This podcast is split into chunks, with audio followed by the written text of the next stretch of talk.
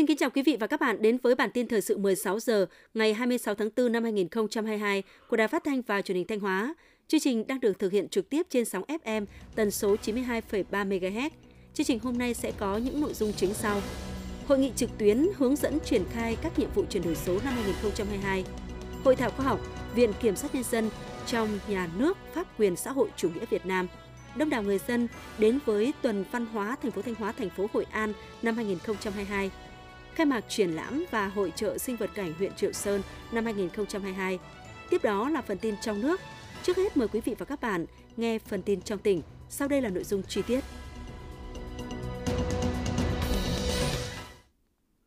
Sáng nay 26 tháng 4, Ban chỉ đạo chuyển đổi số tỉnh Thanh Hóa phối hợp với Cục Tin học hóa, Bộ Thông tin và Truyền thông tổ chức hội nghị trực tuyến hướng dẫn triển khai các nhiệm vụ chuyển đổi số năm 2022. Dự hội nghị có đồng chí Mai Xuân Liêm, Ủy viên Ban Thường vụ tỉnh ủy, Phó Chủ tịch Ủy ban dân tỉnh, Phó trưởng Ban Thường trực, Ban chỉ đạo chuyển đổi số tỉnh, lãnh đạo các sở ban ngành đơn vị cấp tỉnh. Hội nghị được kết nối trực tuyến đến 793 điểm cầu trên toàn tỉnh. Phát biểu tại hội nghị, Phó Chủ tịch Ủy ban dân tỉnh Mai Xuân Liêm khẳng định, Dự Thanh Hóa đã triển khai đồng bộ nhiều giải pháp để thúc đẩy nhanh chuyển đổi số trong các cơ quan đơn vị các cấp, góp phần mang lại hiệu quả về thời gian, minh bạch trong xử lý công việc. Người dân và doanh nghiệp giám sát được việc thực hiện các thủ tục hành chính nhà nước, song chuyển đổi số trên địa bàn tỉnh Thanh Hóa vẫn là một khái niệm mới nên chưa được quan tâm đúng mức. Một số đơn vị địa phương chưa tích cực chủ động, còn lúng túng trong quá trình thực hiện. Phó Chủ tịch Ủy ban dân tỉnh yêu cầu các đại biểu tham dự hội nghị tại tất cả các điểm cầu cần tập trung lắng nghe ý kiến của các chuyên gia, tích cực trao đổi thảo luận để tìm ra giải pháp tốt nhất thực hiện chuyển đổi số ở cơ quan đơn vị địa phương mình – vì vậy, ngay sau hội nghị này, lãnh đạo các sở ban ngành cấp tỉnh, chủ tịch ủy ban dân các huyện thị xã thành phố cần nhanh chóng triển khai các nhiệm vụ chuyển đổi số phù hợp và trách nhiệm toàn diện về kết quả triển khai thực hiện chuyển đổi số trong cơ quan đơn vị, ngành, lĩnh vực địa phương phụ trách. Việc thực hiện chuyển đổi số phải lấy người dân doanh nghiệp là trung tâm phục vụ, sự hài lòng của doanh nghiệp người dân làm thước đo đánh giá hiệu quả hoạt động. Tại hội nghị, các báo cáo viên của Cục Tin học hóa, Bộ Thông tin và Truyền thông đã giới thiệu hướng dẫn các đại biểu những nội dung cơ bản về chuyển đổi số, định hướng về các nhiệm vụ trọng tâm cần triển khai trong các ngành lĩnh vực, các nền tảng chuyển đổi số, phục vụ người dân, mô hình cơ bản và nội dung chuyển đổi số cấp huyện, cấp xã, đặc biệt là kinh nghiệm triển khai thành công các mô hình chuyển đổi số trong chính sách trong chính quyền chuyển đổi số, kinh tế số, xã hội số trong các ngành lĩnh vực trên toàn quốc mà Thanh Hóa có thể học tập áp dụng tại địa phương. Sáng nay 26 tháng 4, Viện Kiểm sát Nhân dân tối cao đã tổ chức hội thảo trực tuyến khoa học Viện Kiểm sát Nhân dân tối cao trong nhà nước pháp quyền xã hội chủ nghĩa Việt Nam đến năm 2030, định hướng đến năm 2045. Tham dự tại điểm cầu Thanh Hóa có đại diện lãnh đạo Ban Nội chính tỉnh ủy, Viện Kiểm sát Nhân dân tỉnh Thanh Hóa và các ban ngành đơn vị có liên quan. Tại hội thảo, các đại biểu đã được nghe 7 bài tham luận tâm huyết trí tuệ của các nhà khoa học và của các chuyên gia đầu ngành. Cây kiến tham luận đã cung cấp nhiều luận điểm sâu sắc để làm rõ thêm một số vấn đề lý luận và thực tiễn trong tổ chức và hoạt động của Viện Kiểm sát Nhân dân qua từng thời kỳ. Đây là tư liệu hết sức quý báu, góp phần vào hệ thống lý luận và rút kinh nghiệm trong quá trình thực hiện chức năng nhiệm vụ của ngành trong thời gian tới – các bài tham luận cũng đề cập đến nhiều vấn đề mới, đột phá của Viện Kiểm sát Nhân dân trong nhà nước pháp quyền xã hội chủ nghĩa Việt Nam, không chỉ có hiệu quả cao đối với riêng ngành kiểm sát mà còn thể hiện trách nhiệm của Đảng nhà nước trong việc xây dựng thể chế và hoàn thiện nhà nước pháp quyền xã hội chủ nghĩa Việt Nam. Các tham luận cũng đã nêu rõ quan điểm giải pháp để tiếp tục hoàn thiện đổi mới Viện Kiểm sát Nhân dân trong nhà nước pháp quyền xã hội chủ nghĩa Việt Nam đến năm 2030, định hướng đến năm 2045, vai trò của Viện Kiểm sát Nhân dân trong kiểm soát quyền lực nhà nước, kiểm soát quyền lực tư pháp và những vấn đề đặt ra đối với tổ chức, hoạt động của Viện Kiểm sát Nhân dân trong tình hình mới. Sáng nay, Đảng ủy khối cơ quan và doanh nghiệp tỉnh Thanh Hóa tổ chức hội nghị báo cáo viên tháng 4 năm 2022, tập huấn nghiệp vụ bảo vệ nền tảng tư tưởng của Đảng và thông tin thời sự quốc tế cho các đồng chí báo cáo viên và cộng tác viên dư luận xã hội, cấp ủy viên phụ trách công tác tuyên giáo của Đảng bộ, chi bộ cơ sở trực thuộc Đảng bộ khối. Tại hội nghị, các đại biểu đã được báo cáo viên Trung ương trang bị, hướng dẫn các nội dung liên quan đến nghiệp vụ hoạt động, bảo vệ nền tảng tư tưởng của Đảng trên không gian mạng, gồm kiến thức, kỹ năng để nhận diện quan điểm sai trái, thù địch, nội dung hình thức, thủ đoạn các đối tượng thường dùng để tuyên truyền quan điểm sai trái thù địch và phương pháp, kỹ năng tổ chức phản bác, đấu tranh với các luận điệu sai trái thù địch trên mạng Internet. Tiếp đó, các đại biểu đã được thông tin về tình hình xung đột quân sự giữa Nga và Ukraine – những tác động của cuộc xung đột đối với thế giới và Việt Nam, quan điểm chỉ đạo, phương châm ứng xử của Đảng, Nhà nước ta và định hướng trong công tác tuyên truyền, phát ngôn liên quan đến cuộc xung đột này.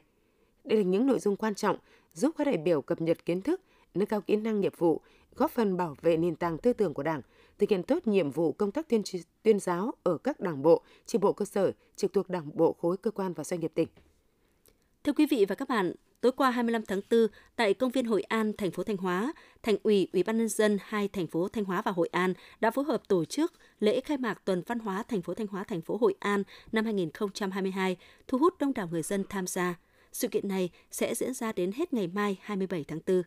Tuần lễ văn hóa thành phố Thanh Hóa, thành phố Hội An tại thành phố Thanh Hóa với nhiều hoạt động văn hóa văn nghệ đặc sắc, hấp dẫn, mang đặc trưng của hai thành phố như hát bội, hò sông mã, ca trù, dân ca dân vũ, biểu diễn các trò chơi trò diễn dân gian, kết hợp trưng bày quảng bá, xúc tiến, giới thiệu các điểm đến của hai thành phố. Người dân và du khách cũng sẽ được thưởng thức không gian văn hóa ẩm thực đặc trưng của hai thành phố. Đặc biệt năm nay, thành phố Hội An đã trao tặng thành phố Thanh Hóa biên bản dãy phố cổ Hội An, được thiết kế chọn lọc từ các di tích có kiến trúc đặc trưng, tiêu biểu trong khu di sản văn hóa thế giới đô thị cổ Hội An, hứa hẹn là điểm tham quan thú vị cho người dân thành phố Thanh Hóa nói riêng và du khách khi đến với Thanh Hóa nói chung. Sáng nay, Ủy ban dân huyện Triệu Sơn phối hợp với Hội Sinh vật cảnh tỉnh Thanh Hóa tổ chức triển lãm và hội trợ sinh vật cảnh huyện Triệu Sơn năm 2022. Triển lãm thu hút sự tham gia của các hội sinh vật cảnh của 12 tỉnh khu vực phía Bắc và gần 70 đơn vị, nhà vườn tiêu biểu trong và ngoài tỉnh với hơn 1.900 tác phẩm nghệ thuật sinh vật cảnh. Triển lãm có quy mô trên 100 gian hàng thương mại, trong đó có 4 gian hàng trưng bày các sản phẩm ô cốp của tỉnh và của các huyện Triệu Sơn Nông Cống, Thiệu Hóa, 96 gian hàng trưng bày các sản phẩm hoa cây cảnh, gỗ lũa, đá quý, tiêu biểu trong vùng và cả nước. Triển lãm nằm trong chuỗi hoạt động chào mừng các ngày lễ lớn của đất nước và chuẩn bị lễ công bố ba huyện Triệu Sơn Nông Cống, Thiệu Hóa đạt chuẩn nông thôn mới và đón nhận hơn trên lao động hạng 3. Đây cũng là cơ hội tốt để quảng bá, giới thiệu hình ảnh đổi mới của quê hương Triệu Sơn với các địa phương.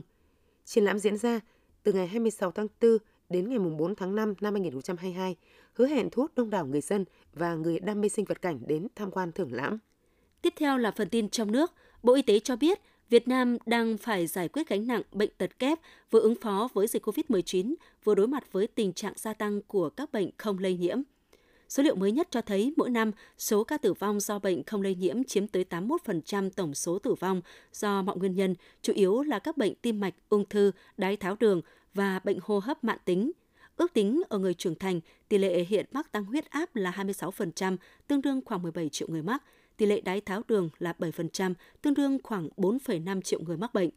Sự gia tăng các bệnh không lây nhiễm có nguyên nhân là do sự gia tăng nhanh các yếu tố nguy cơ có thể phòng tránh được như hút thuốc, uống rượu bia, dinh dưỡng không hợp lý và thiếu vận động thể lực, kèm theo là các trạng thái thừa cân béo phì, tăng huyết áp, rối loạn đường máu và mỡ máu.